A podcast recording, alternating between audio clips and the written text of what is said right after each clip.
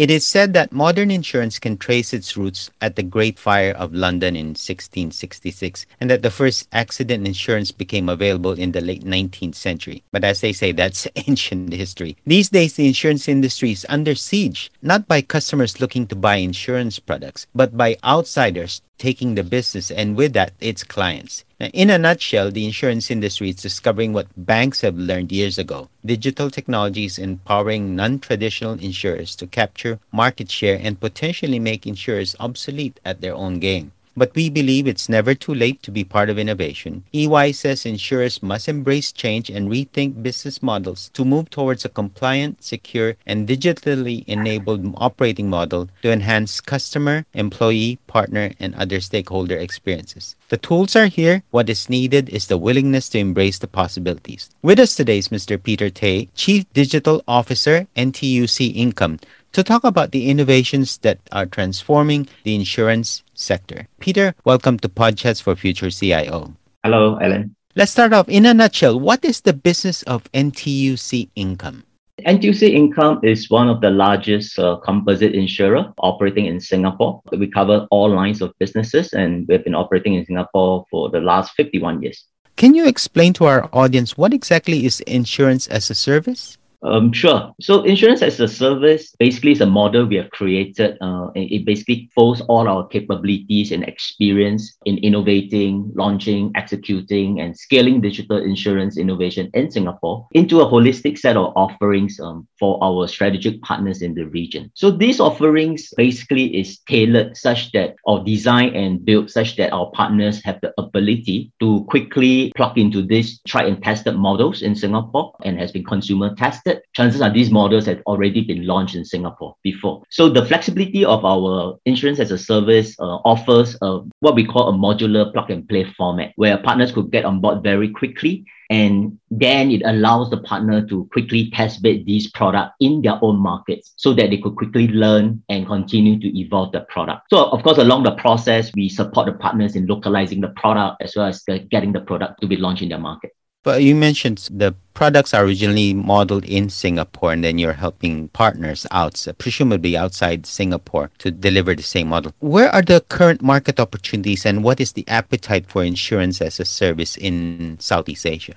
We think the time is right because um, primarily, of course, Southeast Asia, if you look from a population point, we are talking about a 5 million population in Singapore versus a 600 over million in Southeast Asia. More importantly, uh, the key conditions are, of course, geographically, it makes sense uh, because of the huge geographical distribution areas. Another point is that generally, if you look at some of these countries like Indonesia, Vietnam, and Malaysia, um, they have a relatively younger populations. And of course, they also have a high digital connectivity high uh, mobile phones penetration. And actually, from some of the conversation we have been having with our regional partners or potential partners, um, we see that people want to get into this digital game and they want to get onto it fast. The second consideration is how could they get onto it without very heavy investment, for example. So this insurance as a service plug this gap where we could actually offer a suite of products, allow them to get into market quick and allow someone like us who have launched this in a consumer consumer market to share these experiences and the capability without them going through years of building up. So that's the whole intent, and hence it met with this appetite in the region. Uh, speaking of appetite, what are the challenges, if you will, for say if I'm a potential partner for income and I'm say in Indonesia, I want to offer some of the products that you have and use this uh, IaaS model. What are the challenges for my part to ride into the platform that you have available? Okay, uh, there's a couple of things which we'll talk very broadly on. First and foremost, I think when we talk about digital insurance, I think this is still at, at its early stage. And when we think about reimagining insurance, which has been here for decades, covering a very traditional risk, if we think about reimagining the whole consumption journey, even the new risks that never exist before, it actually takes a whole shift in a, a traditional mindset of traditional insurance. It also dives straight into what we call an income incumbent companies where product design, product development happens in a very linear way. Whereas I think for digital insurance, I think we take a lot of inputs from the customers. It takes an iterative approach in product development, implementation, keeping our ears on the ground, and we accept that a first product go out to the market may or may not meet the needs. We continue to evolve the product. So I think this some of the early challenge. That's why we always talk about like-minded partners because this is a, a hurdle that needs to be clear. But if you, you flip it on the other side, even after we gotten uh, like-minded partners on the same platform, I, I think what one important thing we need to recognize is customers in the region may not necessarily be exactly the same as in Singapore. There's something we need to recognize. And the second important one is obviously regulations. Insurance is continued to be a heavily regulated industry in any parts of Southeast Asia. So this is where we actually work very closely with our partners to make sure that we could counter the first one, which is the most important one, is really the mindset. And then we can solve the soft, easier one, I would say, uh, is the regulations and uh, iterating the product uh, over time. How will the rise of digital consumers change the insurance landscape? Sure. Um, I, I think the these trends are affecting not just in Singapore, but clearly in Singapore from where we are. We can see that the changing consumer behaviors and expectation driven by digitalization, the rise of big digital ecosystem platforms, e-commerce players, and of course the COVID situation over the last two years. I think these are very, very big trends that has given digital a big push. So the growing digital population will definitely in turn drive the digital insurance consumption over time. And in fact, this is projected to expand by more than three times to almost 7.6 billion US dollars between 2020 to 2025. So this really signal a huge potential across the region for insurers to tap this uh, fast growing market. And in time to come, I'm pretty confident that this will definitely spark new demand for digital first type of insurance offerings to meet these growing digital populations. Because for, for digital economy, I think people look for insurance that is easily accessible, simple, with a click on the phone. They have the ability to acquire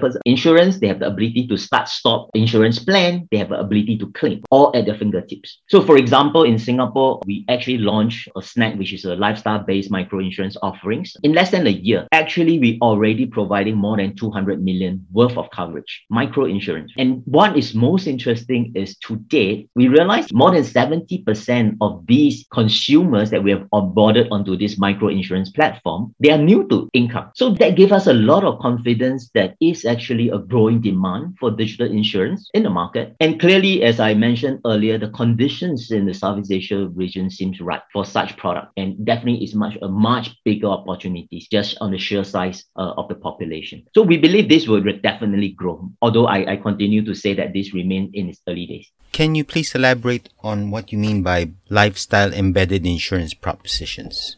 So in Singapore, when we first attempted to really think about how do we make insurance simple and accessible? And one of the ideas that we came up with is that if one day the insurance could be consumed as and when you're doing your daily activities, meaning like you go for a job, you take a train, you take a bus, you buy a cup of coffee, at the same time, you are purchasing a micro insurance. So the whole concept of Snack, uh, which is the name of this micro insurance platform that we have created, has that ability for you to first opt in. And once you have opted this in, literally we onboarded some of the key partners in Singapore. What it does is very simple. You could say that every time when I take a, a train ride, I'm going to park 30 cents to buy a critical illness. Whenever I use a Visa to purchase a cup of coffee in Starbucks, I like to park 50 cents to purchase a term life. And whenever I was jogging, when my Fitbit hit 5,000 steps, could I buy a dollar of investment, micro investment? So we have created such that a consumer address the importance of uh, insurance right on the start and they start consuming and building up the portfolio over time instead of a big cash outlay. And most people say, oh, do I, can I commit this over 10 years? Could I afford this, the thousand dollars of investment? What microinsurance does is really, we create a almost zero barrier to entry for insurance so that it's almost happening invisibly behind on your daily activities. So, so that's the whole concept of a, what we call lifestyle embedded.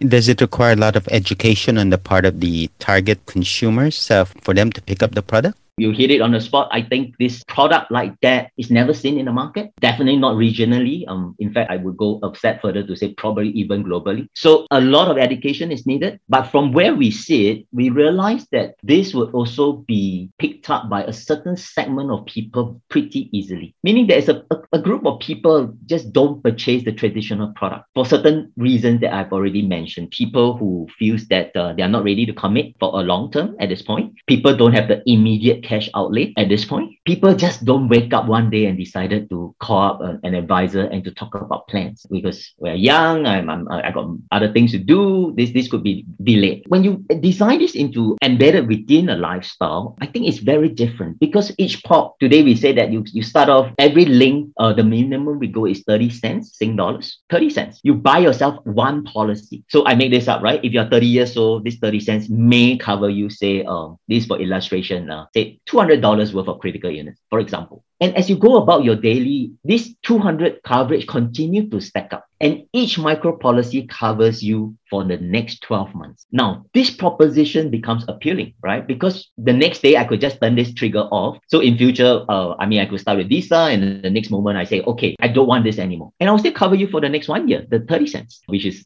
for illustration, the $200 uh, of coverage. But people who comes in here don't get in and out of it, uh, if you know what I mean. The scheme is designed such that you lead your lives, normal lives. You don't have to rush to cover the gap. This micro insurance key proposition is about getting people started. I think this is one of the biggest hurdle insurance industry uh, needs to solve. So hence this product is uh, it is designed to solve that problem. Yeah. So what does the outlook for digital insurance in Southeast Asia look like? I have to say, I remain very bullish about a day where this lifestyle embedded insurance proposition will continue to grow. Um, we are, of course, very keen to bring this also to the region. Uh, this is not the first product we've brought there. And we believe that this tech enabled lifestyle have really opened up real opportunities for digital first insurance solutions. And with our launch of this uh, insurance as a service, right, we, we get really excited about these possibilities because we realize that we could scale this reach in a very, very quick way, in a very quick asset light way. I mean, you would know that in the past, a traditional insurer attempt to get into another country will face a very heavy uh, M&A type of initiative, and you get regulatory approval and uh, all sorts of uh, a regulatory process. Now, but in today's context, what we do is we supply the innovations, but we tap on a local license that has already been approved, who has ability to do the due diligence easily with the local regulators, and then we do this partnership and to launch this product quickly to the market. It's really exciting in my view, and I really believe in, in your earlier questions, right? Because of the growth of this digital consumers, this is a trend you can't stop. It, it will spill over to insurance, and it's a matter of time. Well, we're coming towards the end of the, the current year, and uh, I think there's no end in sight for COVID. anyway, you've launched, uh, you mentioned Snack, and I believe there are a couple of other products that you've created already as part of this uh, idea. Any new concepts uh, that you're thinking of? It's part of your role, right? Uh, you're the chief digital officer. What are the other possible opportunities that you think would tap in very well or ride very well in this, this insurance as a service model? I think maybe not an idea in specific, but maybe very broad way we think about this, right? I think to allow this model to grow in the region, we also very specifically begin to look at what are the new behaviors, what are the new industries that has been created. And this get exciting and we, we, we even look at industry being disrupted. Just to illustrate a point, when we go to uh, the region, the first product we brought into the region was we call Droplet, which is actually a rain insurance we call. It actually covers the surge pricing when a consumer go onto a ride hailing platform because when it rains, this ride hailing platform would surge the price. So you actually have the ability now to cover this risk. What is interesting is this risk doesn't exist 10 years ago because there's no ride hailing platforms. We are so used to traditional insurance risks like health, life, personal accidents. Now we have begin to have the ability to cover even lifestyle risks because you realize that ride hailing is actually most needed when it rains. But the consumer couldn't do that because the price surge. Now, so we, we see a lot of exciting things like that. So this is the angle the, the team took on. We begin to look at industries that is new, new risks that existed because now consumer exhibit and brand new behaviors. So we find that particularly exciting. And the moment we launch this in Singapore, we say, hey, this clearly is a regional product if you think about it. Because the ride hailing economy is it really is growing. In fact, in the region, uh, I understand it's growing to grow by you know leaps and bounds because everybody now is on the ride-hailing platform, and anyone who has taken that understand the frustration when it rains. It is when you need it the most, right? So this is really uh, the approach that we are taking, and and keeping our ears close to the ground, listening to the consumers, and looking at the mega trends which I shared earlier, uh, the rise of all these digital platforms. I think all this in consolidation would drive us forward in our next imagination of an insurance product as you grow out and look for new partners in the other markets in uh, Southeast Asia. What is your advice to the business owners, the leaders of these insurance companies in those markets as they look to tap the opportunity that is insurance as a service?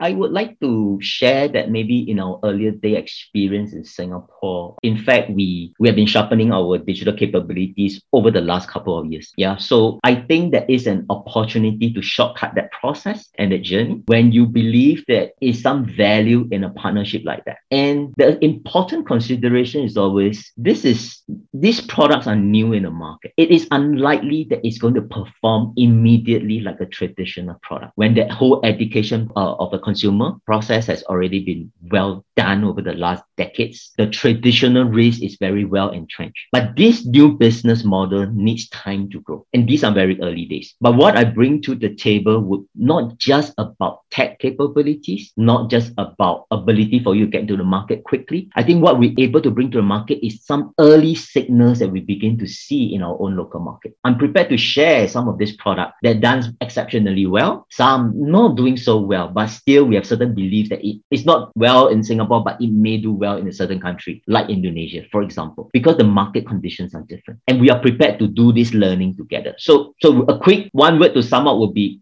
let's get started. And because the faster you learn, I think this is the real competitive advantage we're talking about. Peter, thank you for joining us on Podchats for Future CIO. Thank you, Alan. Thank you for your time. That was Peter Tay, Chief Digital Officer, NTUC Income on the innovations that transformation brings to the insurance sector. You are listening into Podchats for Future CIO. As always, if you have a topic you'd like us to cover on this channel, simply email us at editors at Cxociety.com. We'd also like to invite you to sign up for a free weekly newsletter so you won't miss an episode of Podchats for Future CIO. In the meantime, stay safe, have a great day, and see you on the next episode of Podchats for Future CIO. Bye for now.